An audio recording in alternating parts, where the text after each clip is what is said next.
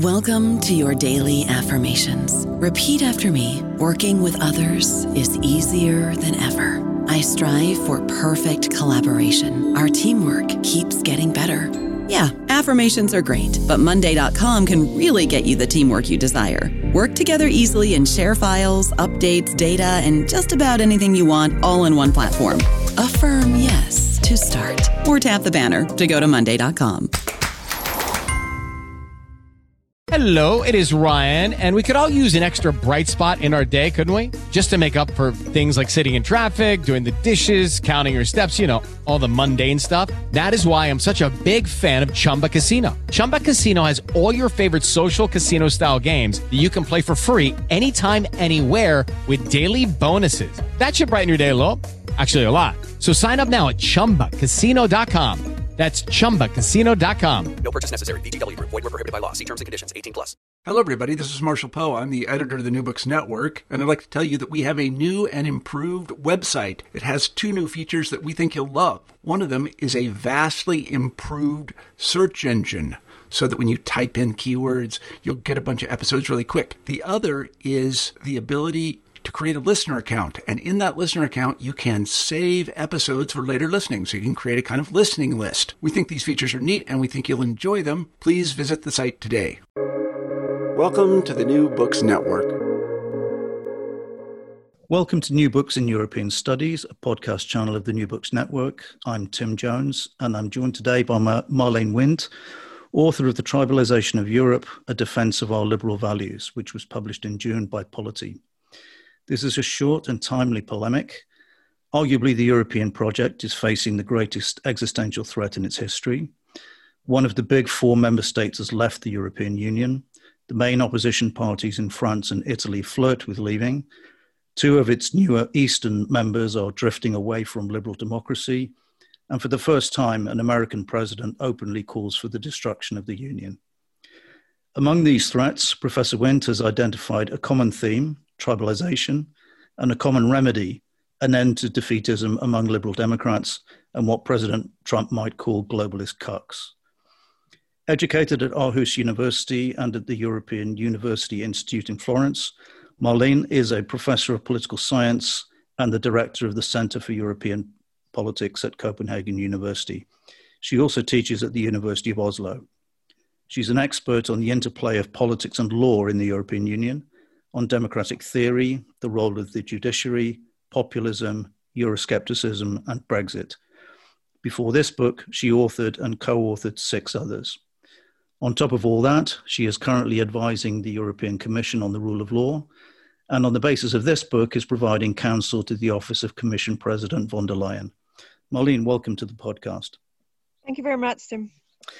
Now, there's an obvious political and economic backdrop to this book, but what was the immediate catalyst that made you write it? Well, I guess um, the book is a bit uh, different from my other contributions, academic contributions, in the sense that that um, that this book is really um, quite personal uh, and um, it's it's very opinionated. Uh, normally, as an academic, you you you don't write this kind of books, or when you do, uh, you you need to be really senior, and you need to um, yeah, well, uh, but but it's also a special style. I think you you find this type of books a lot in the U.S., for instance, um, mm. but but not so much maybe in Europe.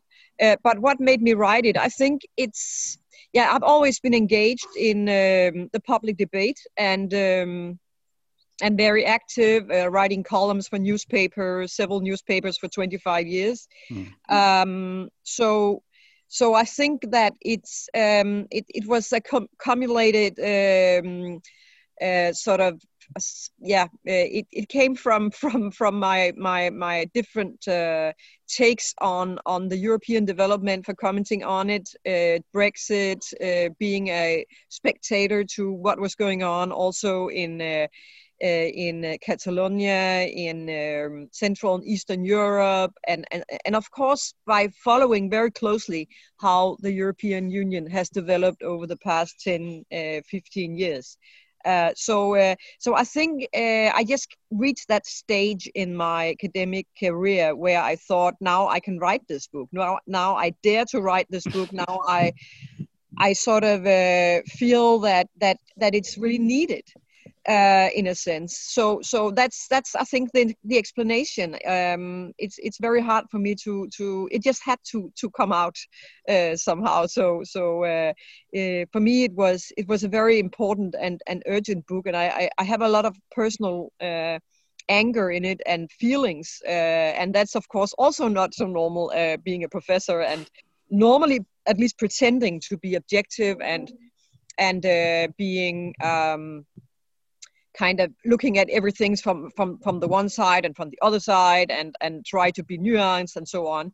Uh, i know a lot of my other colleagues uh, for instance in the uk have have also contributed to debate on brexit. And I mean, it's it's not always easy to be an academic and then also to to write these kind of opinionated pieces. But for me, uh, this was really the time, and I I also sometimes feel that academics are a bit you know, uh, too timid to to step out there and and actually try to contribute uh, uh, with their own perspectives and own views. And and what are we paid for in the end? I mean, if we don't contribute with anything but uh, you know. Uh, boring articles in uh, in scientific journals nobody reads them um, then yeah i mean that's that's kind of my my my way of being a professor also that i I always contributed to to the public debate. I step up. I've had, I've actually re- received a lot of bashing from politicians for for politicizing and what else they come up with, um, mainly for defending Europe. I mean, in Denmark,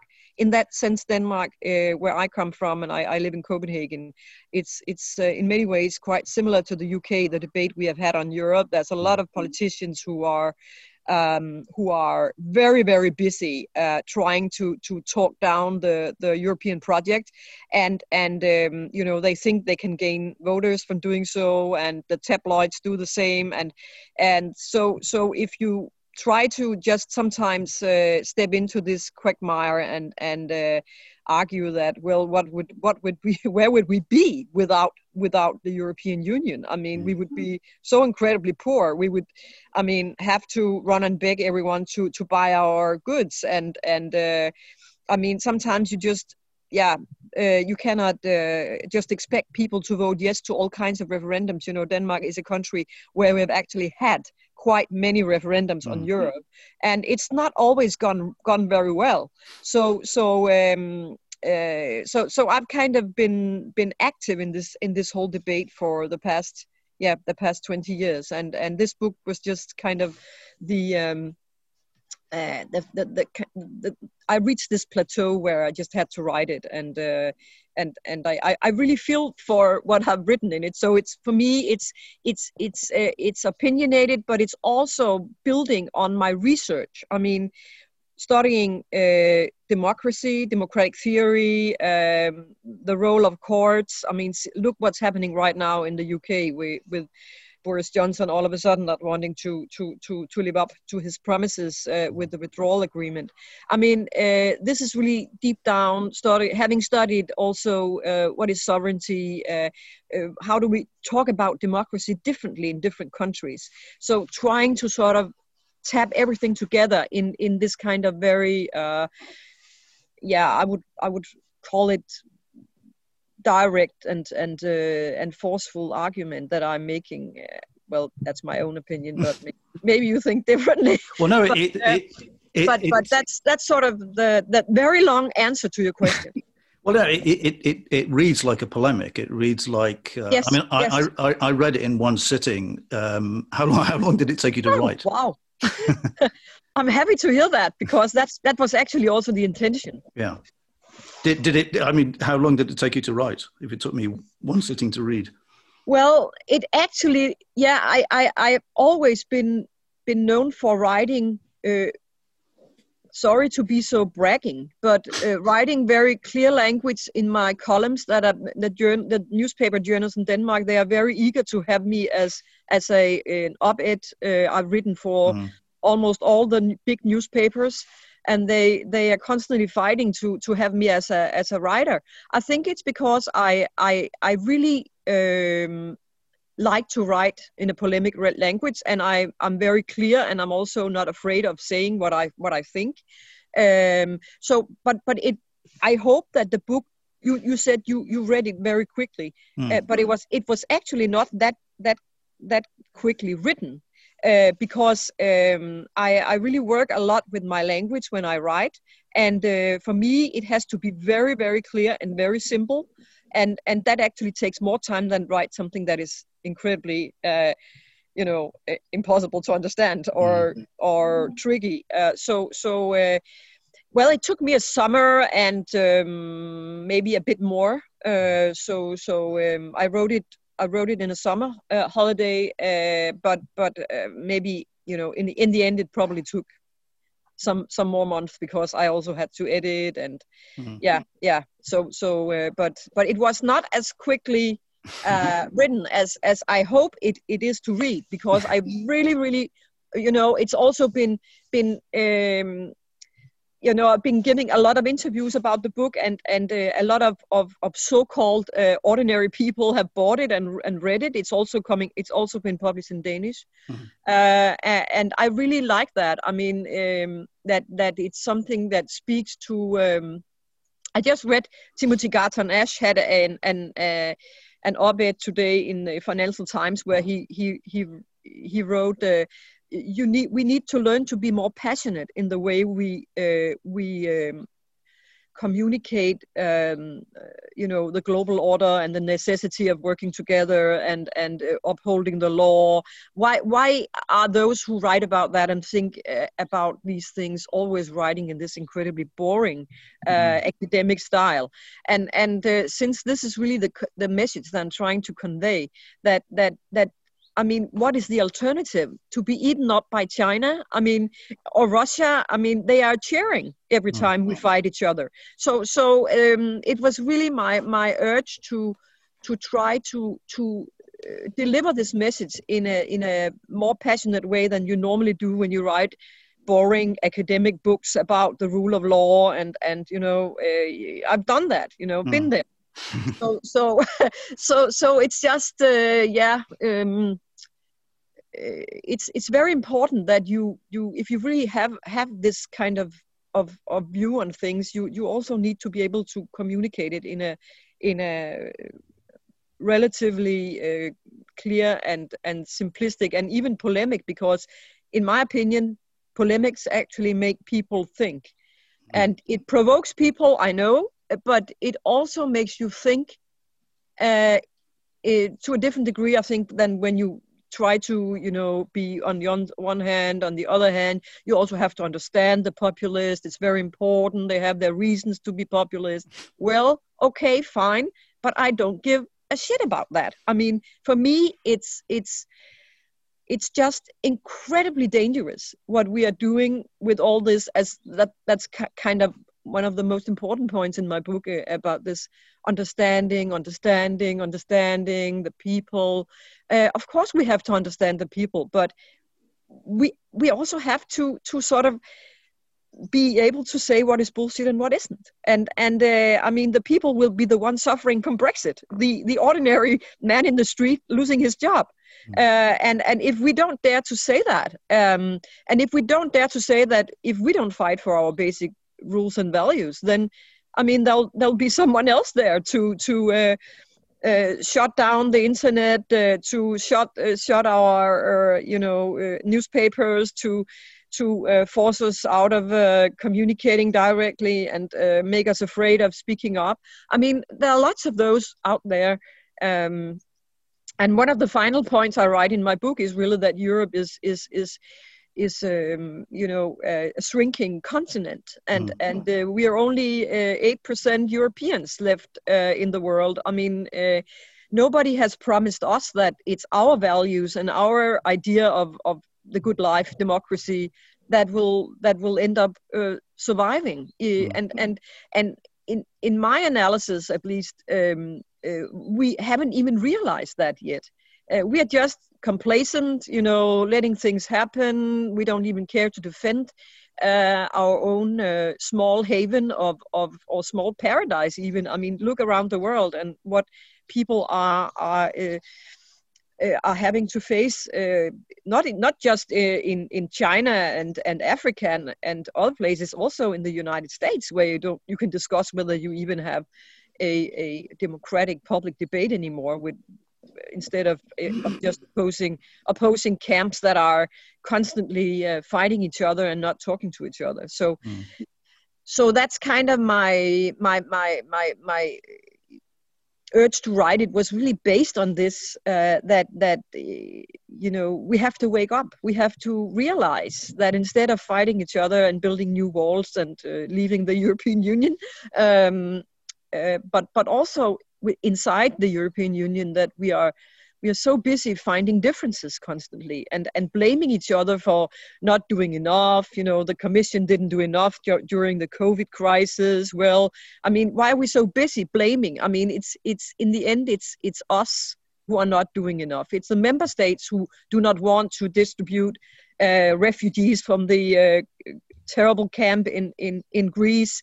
It's the member states who do not want to deal with a global health crisis together. It's the member states who are, you know, trying to undermine uh, the other countries and their um, ability to to to save the European economy and so on. I mean, it's all down to to to uh, to to the member states and the politicians we have we have voted for. Mm-hmm. So, but we are very busy, constantly blaming someone else for for the failures. So so that's uh, also kind of of of uh, you know i'm not i'm not uh, soft with my own country either in this book. I mean originally uh, i i because i've been so much uh, in the fire in in in denmark um, and in particular right-wing politicians have tried to get me fired and so on. I mean uh, so i thought I'd, i don't want to really comment on denmark as such but but you know uh, we also had this very strange actually quite comparable to the uk uh, with constantly questioning whether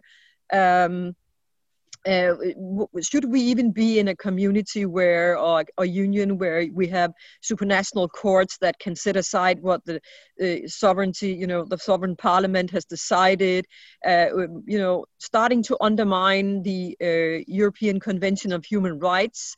Um, you know we had a center right uh, government um, that that that simply took that on board and started to to question whether uh, you know whether Europe should should should should defend these these uh, basic rights that we have had since the Second World War, whether we should we should withdraw from it. I mean, my point is sort of to say this this kind of undermining of the international you know liberal order it it starts with with us you know? It's it's it's our own politicians who start questioning. And my point is as i write in my book that who is cheering? I mean putin is standing you know cheering every time uh, you know the mess that ha- that happens right now sorry to say in in your country in in mm. the uk and and and and and also every time you know Orban says he does not want to sign up to the rule of law, or Denmark says uh, why do we even have to to to submit to a supranational court, um, mm-hmm. whether it's it's the court in Luxembourg or in Strasbourg, you know, it's mm. just as bad.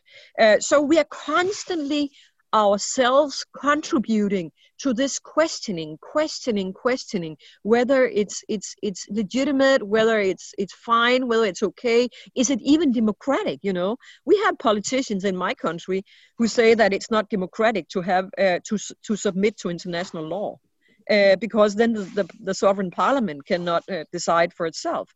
Well, I mean, that's what the whole European past Second World War order was about.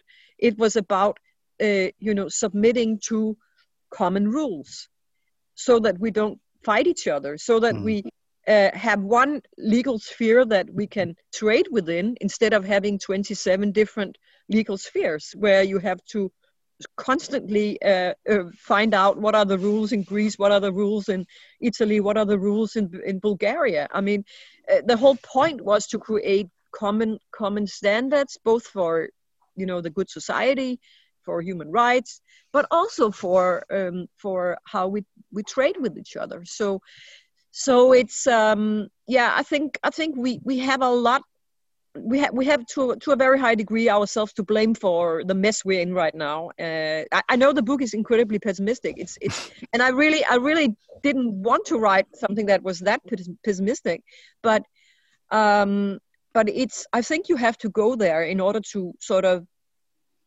yeah to make your point and to make people realize that that uh, we simply need to talk about this differently and act differently and and move in a different direction. Otherwise uh, it will end up you know yeah we will end up destroying ourselves in a way. Yeah you, you i mean you said a few times there that we are to blame and the implication was that that's mostly member states and their governments. But do you think there's you haven't used the word but do you think that people, the, the, the, electorate themselves have become, uh, in a way, decadent or complacent. They've, they've in, in the United Kingdom, in the United States, uh, throughout the European Union, um, they have become, they, they have accepted uh, decades of wealth and peace and taken it for granted. And as you, you, you actually say in the book, um, as a political platform, uh, it's much easier for uh, a politician to talk to voters about blood, land, and history than it is to talk about vague concepts like cooperation or the long-term benefits of competition and trade. So, I guess what I'm getting at is that is this book. This isn't just for governments. This is for people to to wake up and basically defend something um, something with a 60 year history before it it's disappeared without them actually doing anything yeah and and that's dangerous because uh, you you very easily in particular being an academic uh, you very easily uh, get into big trouble when you say that that people could also themselves be a little bit less decadent and and a little bit less complacent. Uh, i mean why don't you read a book? Why don't you go to the library? Why don't you before you go voting uh, find out what the eu is? I mean i remember uh, in the uk the most uh, sought for word after brexit was what is the eu right after the vote. So so that's just a very good example of and i'm not i'm not blaming the, the, the British voters, uh, uh, I mean, alone. I, mean, I think it, it's the same we see in many countries. I mean, right now you see uh, people in Belarus uh, standing up and I'm I'm very very impressed with this because they they have not had a free press uh, for for many years. So so it's probably the internet that has made this happen. Mm. Um, uh, but but why is this not happening in Hungary? You know, why are people not going into the streets? I have a lot of very good contacts in Hungary, and but it's mostly those in in in um, uh, you know academia and critical journalists and so on who are who are uh, uh, you know uh, mad about uh, or or upset about upset with with the autocracy of of Viktor Orban. I mean, uh, ordinary people are just you know you get a little bit higher uh, welfare benefits at the next election. Uh, so, uh, and it's the same in Poland. You also had uh, an increase in uh, child benefit, and you got an increase in in uh, pensions. And then people vote for for for these autocrats. I mean, um, so yes, I'm I'm trying also to to to um, to sort of yeah convey the message that I mean, if we don't have democracy and access to to express our views anymore, um, then these people who are complacent will also suffer because in the long run at least maybe they can manage right now because they you know they get this little higher um, benefits. And in in poland and hungary it's even incredibly anti-feminist in the sense that uh, they pay women to stay home and to to to to have babies right? Mm. so so uh, you, you, the more the more babies you have the more you you you, you get from the state. Uh, and it's just incredibly sexist and I think uh, undermining um, the freedom to think for yourself and to engage in society and to uh, yeah to to even exchange views and and be be in opposition to to what's going on. So it's it's an attempt i think by by some very cynical leaders that i also talk about in my book. I talk about this cynicism uh, uh by leaders who are not even uh, i claim um, they're not in many in, in many instances not even believing in what they themselves tell people mm. so so uh, in in you know in in in hungary for instance uh, you have you have a Viktor Orban, who who constantly talks about Muslim immigrants. I mean, there are no Muslim immigrants in, in Hungary, right? Uh, but he he can, you know, he he he knows exactly what buttons to push to to to make people upset and and to create fear, you know, fear mongering and and and um, uh, my my claim is that well, it's it's very convenient because then nobody will will dig into his corruption. Um, and uh, I think we see a bit the same in the in the British government. Boris Johnson. I mean, does he believe in Brexit himself? I don't even think so. You know, but but it's a it's a you know it's a way of of keeping himself in office. And uh, you know when he when when when the uh, the just before the, the referendum in the UK, uh, Boris Johnson was was a journalist, as you know, and mm. and he he had these two op-eds: uh, should he vote in favor, uh, should he recommend uh, Brexit, or should he uh, recommend the opposite, right? Re- mm. remain, and and this cynicism um, is is something that I see across Europe because you can you can easily ask me why why are these cases you are talking about in your book do they even uh, do they even uh, you know match each other or is, I mean are they not too different? But I think what what what really uh, makes them makes them uh, similar in, in many ways is the fact that that you have these kind of incredibly uh, cynic uh, leaders who are um, uh, rounded up by uh, or or um, supported by um, some some just as cynic or maybe even more cynic uh, spin doctors uh, and and advisors who are running this show and and um, not much of what comes out from from these professional uh, communications, uh, political communications machines are, are, about what, what these politicians really believe. That's mm. my claim. I know it's my claim, but but uh, I think we see this cynicism uh, in, in in a lot of places right now, and uh, so it's it's actually manipulate uh, manipulating ordinary citizens to believe that they believe in what they're saying, but in reality, it's more about you know them staying in office or you know getting their um, getting money from the EU uh, to their own projects, their own pet projects, and and uh, trying to avoid that anyone gets to know about it. So so there is this kind of cynicism um, right now in in modern politics. Um, you see the same in the U.S. I mean, and that can can lead to, in my opinion, a very very dangerous place where. Um, where these politicians they would actually uh, sacrifice Europe and and our democracies for you know uh, for their own small uh, personal gains. Mm. And and that is something that is is really scaring me, and and it's scaring me that nobody talks about it and nobody, um, yeah, um, dares to to to speak up about it.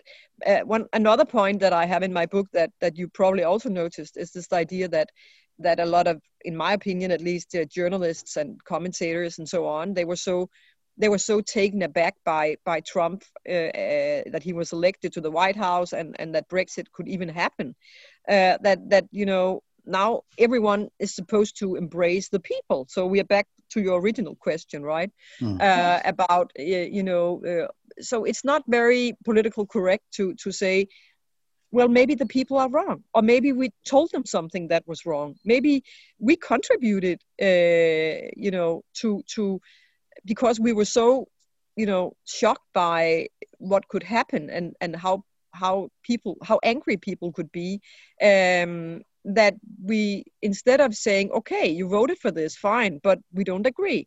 Uh, this is not good. This is terrible um, so instead, I think I have I have at least felt on my own body that that a lot of you know neoconservatives, uh, you know nationalists, uh, commentators are oh you're so elitist, uh, you know you should not tell people what they should think. You should rather embrace them, and you should follow what they say and what they feel and you don't understand them and so on um, and and of course they they may have a point uh, i'm not saying that that i know everything and and that that those who fight for you know europe or just rule of law i mean are i'm um, are, are in necessarily uh, in any way better people or have have have more insight. I'm just saying that that I I'm pretty pretty surprised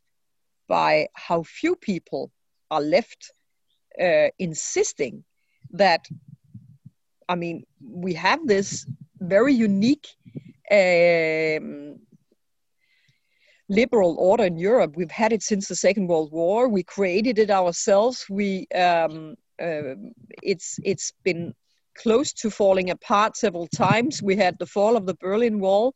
We had new countries that we embraced and took in.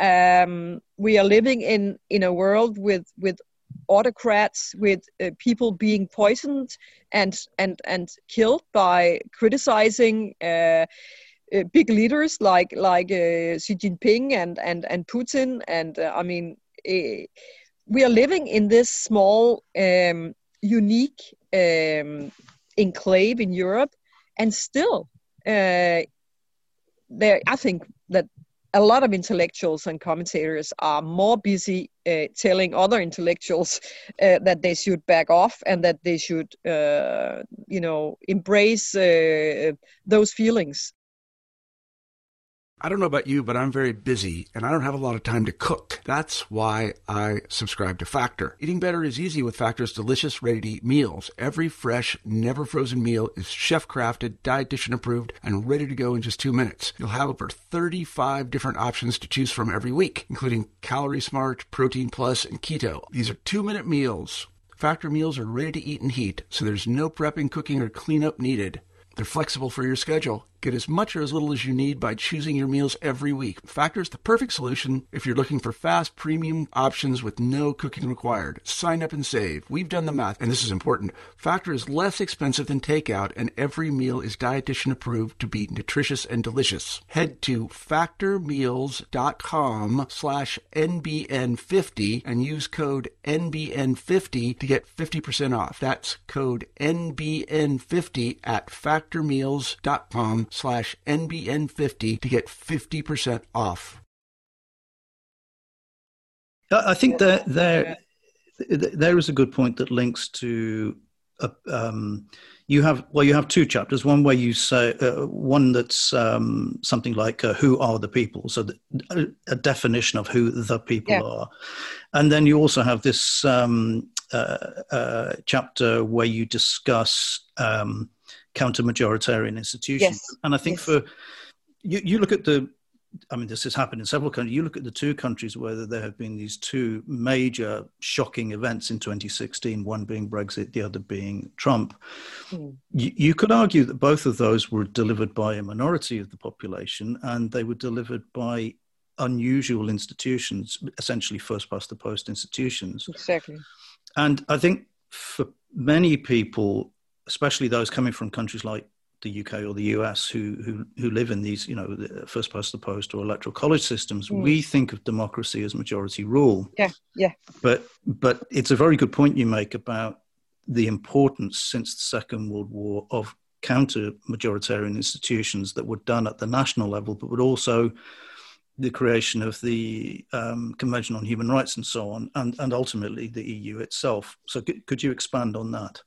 Yeah that's really my my heart child i would say because i've i've, I've been occupied with this debate for for yeah past 10 years or maybe more uh, because i'm very interested in the role of of of democracy but also in in the role of counter majoritarian institutions and in the uh, uh, peculiar insistence among not just the UK, uh, and maybe the US, but but certainly because the US do have uh, counter majoritarian institutions. I mean, they are the ones who pushed this on Europe and said you have to mm. create uh, strong courts, right?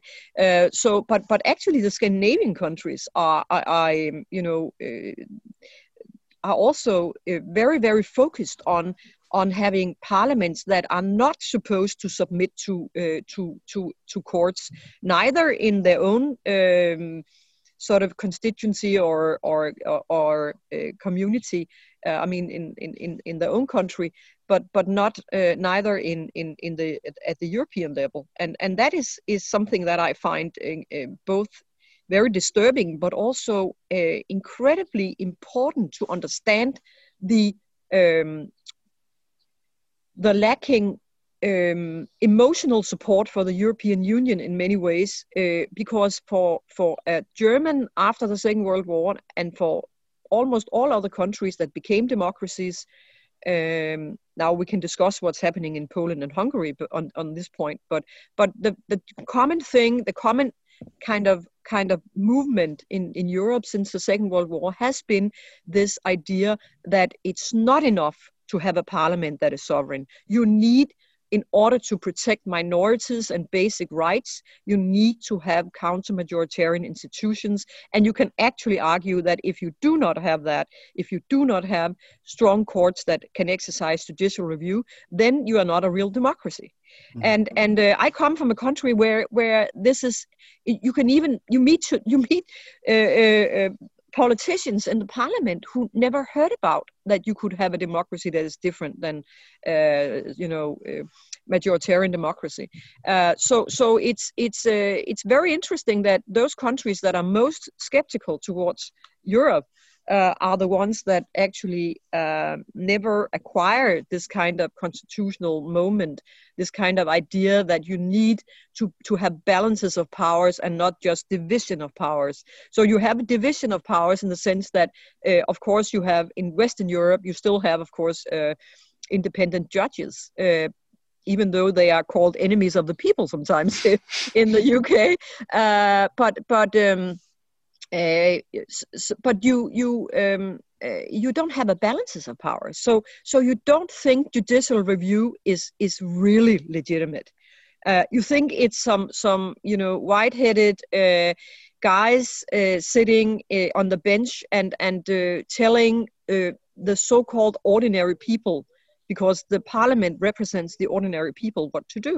And judicial review in a constitutional democracy is really about that. I mean, uh, ask any German or uh, French or um, anyone uh, in in Europe, also Italian, uh, what what how they would define democracy. They would say balance of powers and not uh, majoritarian uh, democracy and the parliament as the only kind of legitimate body. But in, in our part of the world, uh, we never understood this. And, and, and you have, of course, to remember that the reason why the, the, the Americans actually acquired this of the Germans after the Second World War when they came with the Marshall help was that um, what happened in Germany just before the Nazis took over was that there was a majority in parliament and very weak courts, courts that could not put down their foot to to um, uh, the um, extinction of, of of Jews and minorities, uh, sexual uh, uh, minorities of, of any kind. Uh, so, so there was a situation actually um, uh, just before um, these laws were introduced um, in the German Reichstag that that that are very similar to the situation we have in uh, I mean, at least the kind of democracy we have in, in, in Northern Europe.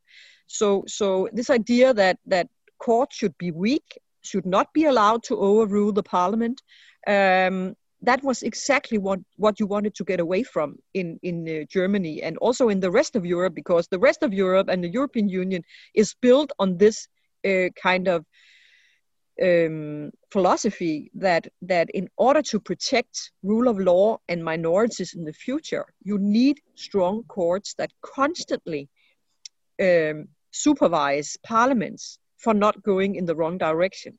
Mm. Um, parliaments can be incredibly dangerous. You know that also, uh, for instance, in Germany after the Second World War, uh, referendums are are uh, forbidden uh, because uh, it's dangerous to to to um, have this kind of populist um, search that is really not necessarily, as you mentioned before, representing the people.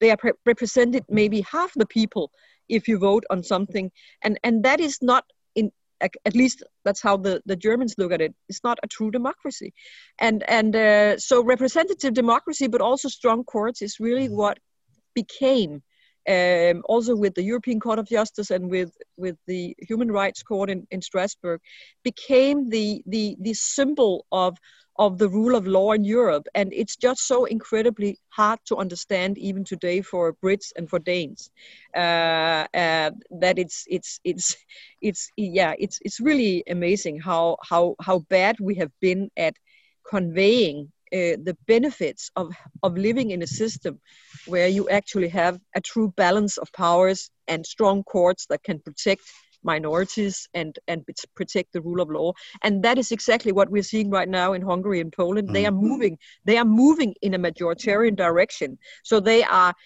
uh, sort of you know putting their own friends on the bench uh, in in in the in in the courts and uh, uh, uh I mean, there are no impartial courts anymore in, in, in, in these countries, at least in, in, not in Hungary. In Poland, they are trying constantly to undermine uh, independent courts. There's been so many uh, infringement cases against.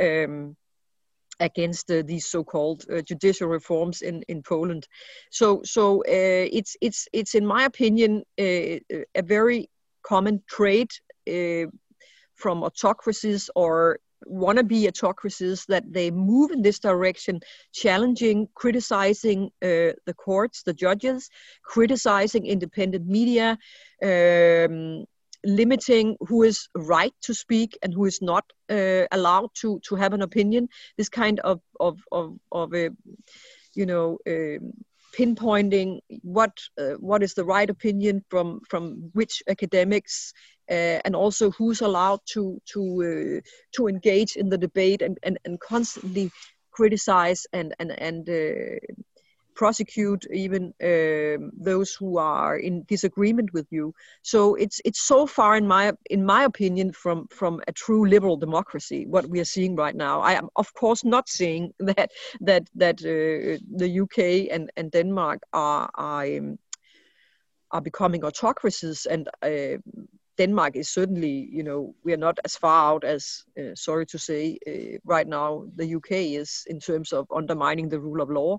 But but uh, but you do see traits of this, and uh, uh, and and and the the big the big problem is, of course, also that nobody is saying anything. Nobody's putting down their their foot to to to what's going on in Europe. And and there, my point is, of course, that if if we don't even do it ourselves, also our own politicians uh, uh, and European politicians, uh, then how can we how can we run around and tell Erdogan and and Putin and Xi Jinping that they are not uh, you know treating people properly and that they are you know undermining the rule of law and so on if if we are not even able to do this uh, in in in Europe? And, yeah, you, and that's what's really worrying me yeah. Yeah you, you, you say it will be a, um, a a serious threat to the EU's credibility if they don't deal properly with uh, um, Orban and uh, Kaczynski. Um, yeah. I mean, the history of enforcement um, of mostly through Article 7 of the treaty has not been a happy one. Um, how, I mean, there is this possibility now of um, the linkage of the new next generation EU yeah. recovery fund to rule of law provisions. And people seem split as to how serious to, ser- seriously to take that provision. Where do you fall in that debate?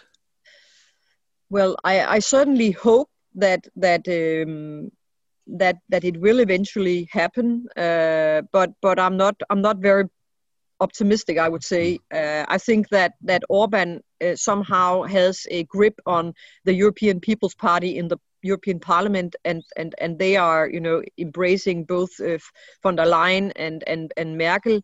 Um, so so as long as they have not made up their mind about uh, yeah what to do with autocracies in Europe and and what to how to deal with with countries that are undermining the rule of law so so so seriously as as is happening and has been happening for 10 years now in in Hungary and for for four or five years in in Poland. Uh, but also in many other countries you have corruption in so many places. I mean as long as you don't uh, have politicians who dare to step up and and seriously deal with this question uh, because they are afraid of losing majority in parliament or they are afraid of, of you know Orban was uh, uh, was was the one uh, uh, supporting von der Leyen, you know. Uh, so yeah. she feels perhaps that she owes him something, and and so uh, so I really think that it's going to be very difficult, and maybe it's only the European Parliament you know, often called the Mickey Mouse Parliament or the not a real parliament, or you know, there's lots of, of EU critics out there who are busy telling everyone that the Parliament is ridiculous. Nigel Farage, for instance, uh, but but maybe they will in the end be the ones uh, that most seriously say, okay, we will not vote for this budget if um, if there is no uh, rule of law conditionality. Uh, and I, I, really think that that it's important that we we talk very openly about this. I know it's it's some people say, oh, you know, you you don't shouldn't be so harsh on Central and Eastern Europe because they're you know new democracies. They have to find their feet and so on. But I mean. Uh, I just can't see that we can compromise on those absolutely basic values that you shouldn't be corrupt and certainly not with our taxpayers' money, you know, coming from all over Europe, mm. uh, which is actually what is happening, you know, in in in uh, many of these, at least some of these countries. Uh, but but also we shouldn't compromise on Article Two, which is the basic, you know, the most minimal, you know, division of powers, impartial judges, free press, ability for any civil society group to act without being on a blacklist or being refused, uh, you know, housing or or money or funding or you know, so so um, these things are, in my opinion, so basic to the European uh, to to what we have in common in Europe that that if we compromise on that, I can't see what's left, to be honest. I simply can't see what is left. I can't see why I should support this project even. So, so yeah, I, that's a bit, yeah. Well, I think that, that that's an important point actually. And do you think that if this fails, you know, linking the uh, next generation funding to rule of law, and especially if Orban wins again in 2022, do you think it's it's then time to think about something really radical, like, for example, in 2012 when David Cameron, the then British Prime Minister, refused to sign the Fiscal Compact Treaty, and within three months, every other member state, or nearly every other member state, had signed their own treaty. Yeah. So essentially, you could you could sort of break away from the EU. You could create a, a European confederation within the EU, and then you leave these these countries in the rump EU. Is, it's, is, it, is it time to start thinking about something like that? It's it's a very interesting perspective because that's that's actually what what my young students tell me. You know, mm. when we discuss this, and things, new innovative thinking often comes from students, and and they they was simply I remember one putting up his hand and saying, "Why don't we just create a Europe for democracies?" You know, why don't we? Uh, I mean, wh- why are we why are we still dealing with these persons? I mean, they are they are not. I mean, they promised when they entered the EU that they would sign up to to all these values. Uh, they promised, you know, the Copenhagen criteria and so on. Uh, so so why are we dealing with this? I mean, why are we sending money to these countries? Uh, even in the new budget, you can see how much money goes to to to Hungary and and uh, uh, and Czech Republic. They were they were last year. I don't know if you saw that article by New York Times on the front page. You know, the money farmers. Mm. Uh, they were. I mean, the, on the 9th of, of November, if if any of the listeners wants to Google it, it's it's really really the most embarrassing article I've seen. Uh, you know, you know, on the front page of any of any uh, big uh, international newspaper saying, you know, why are we putting money into these people's pockets? I mean, we are contributing by the system we have set up with, uh, you know, the way we are using spending money in Europe with agricultural funds and structural funds, and and now we have the recovery fund as well. Mm-hmm. And and it's it, we haven't changed the rules for what you know what conditions uh, uh, should there be, and partly, of course, because that we have so much faith in each other in Europe. We have had that since the beginning. That you, if you are fraudulent and and you are not uh, you know uh, spending money correctly it's the national authorities that should that should uh, deal with this. But what what happens if you have national authorities that are also uh, paid and um, and uh, bought up by uh, uh, by the the the, uh, the oligarchs and mm. by the leaders uh, of, of, of, of an autocracy. I mean, you can you cannot trust uh, independent bodies and accountants to to to to research this, and the the media is also prohibited because if you do research into corruption, you you get killed, right? Mm. So so so yes, I think that's a very good I mean, it's of course a little bit a little bit drastic to say that we should create a new Europe, but to be honest, I mean, I, I don't think the young generation will accept will accept this the the structure it has right now. I think there are so many problems, and and uh, and and these values are so important. I, I can feel that when I talk to to to the younger generations, uh, and of course my mm-hmm. students, that this is something that really occupies them. Uh, illiberal democracies, the discussion about what to do with them, um, the discussion about where is Europe heading? I mean, uh, will we even have human rights and, and basic rights, rule of law in in in 20, 25 years if we just do nothing? Uh, because there's so many others out there in the world uh, that would love to buy up our assets in Europe and would like to, you know, uh, yeah take over um, uh, even these countries you know lots of them have investments from china and and russia. Uh, and and um, you know it's it's uh, it's it's scary to see how how we have been incredibly naive in in europe uh, by not dealing with this. Also up front to just take the discussion uh, do we really want this? Do we want countries to just let China and, and Russia buy up all our assets and to also influence the media and and uh, all these questions about cyber attacks coming, you know, disrupting elections in democracies, uh, making people more and more doubtful about whether they can trust the politicians. Um, it's it's it's all part i think of i'm not i don't want to sound as a conspiracy theorist uh, but but and i know it sounds a little bit like that but but but i think that that these dangers are so uh, and challenges are so uh, enormous that mm.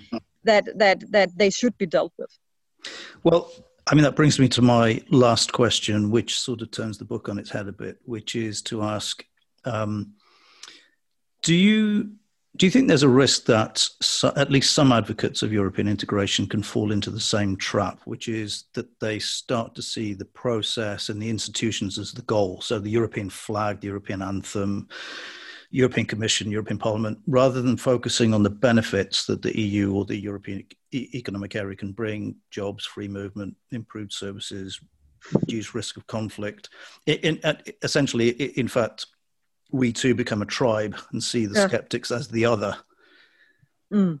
I think that was probably a danger in the 80s, uh, 90s. I think that there was a certain sentiment in Brussels. I was I was a stagiaire myself in the 90s in the Commission, and actually uh, working in communication, and and uh, I thought it was too much with all these you know uh, flags and and all these uh, kind of, of very superficial messages coming out um, at times from from the commission but i think that is is is really a, something of the past i think that that it's people have become far too critical and far too demanding and the media has also I mean, we have so much. I mean, we have a lot of crappy media, but we certainly also have some very good uh, Politico and others, uh, good media in Brussels, that you know you cannot get away with with uh, you know uh, arguing uh, for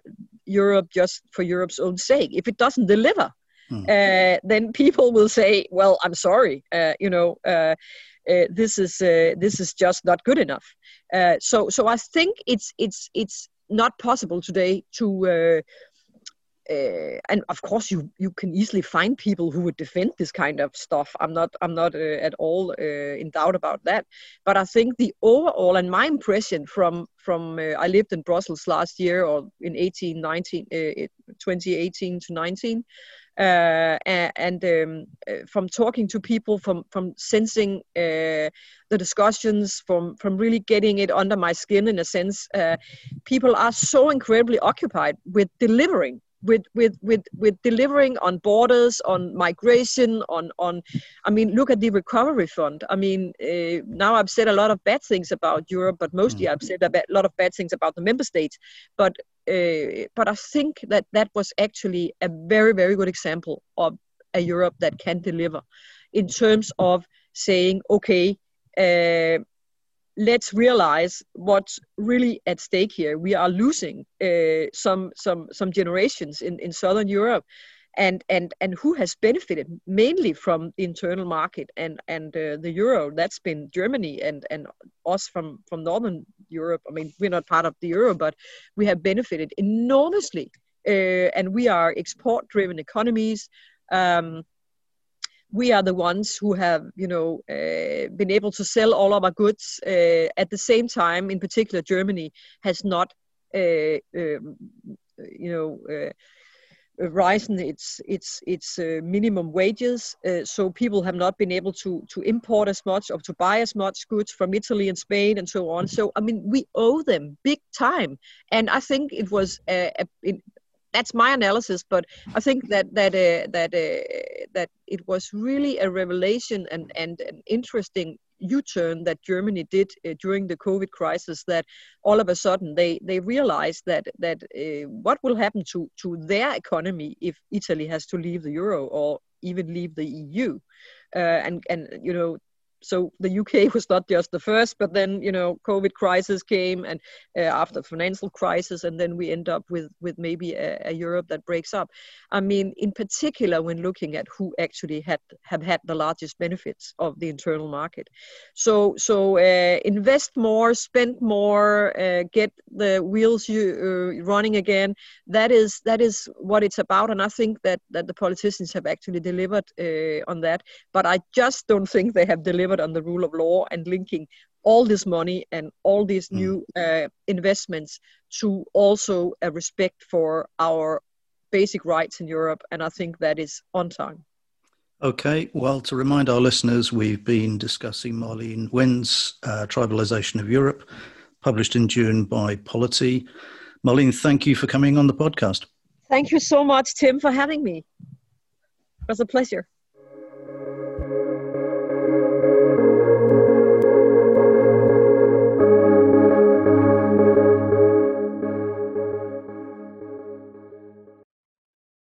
Lucky Land slots, you can get lucky just about anywhere. Dearly beloved, we are gathered here today to. Has anyone seen the bride and groom? Sorry, sorry, we're here. We were getting lucky in the limo and we lost track of time. No, Lucky Land Casino, with cash prizes that add up quicker than a guest registry. In that case, I pronounce you lucky. Play for free at LuckyLandSlots.com. Daily bonuses are waiting. No purchase necessary. Void where prohibited by law. 18 plus. Terms and conditions apply. See website for details.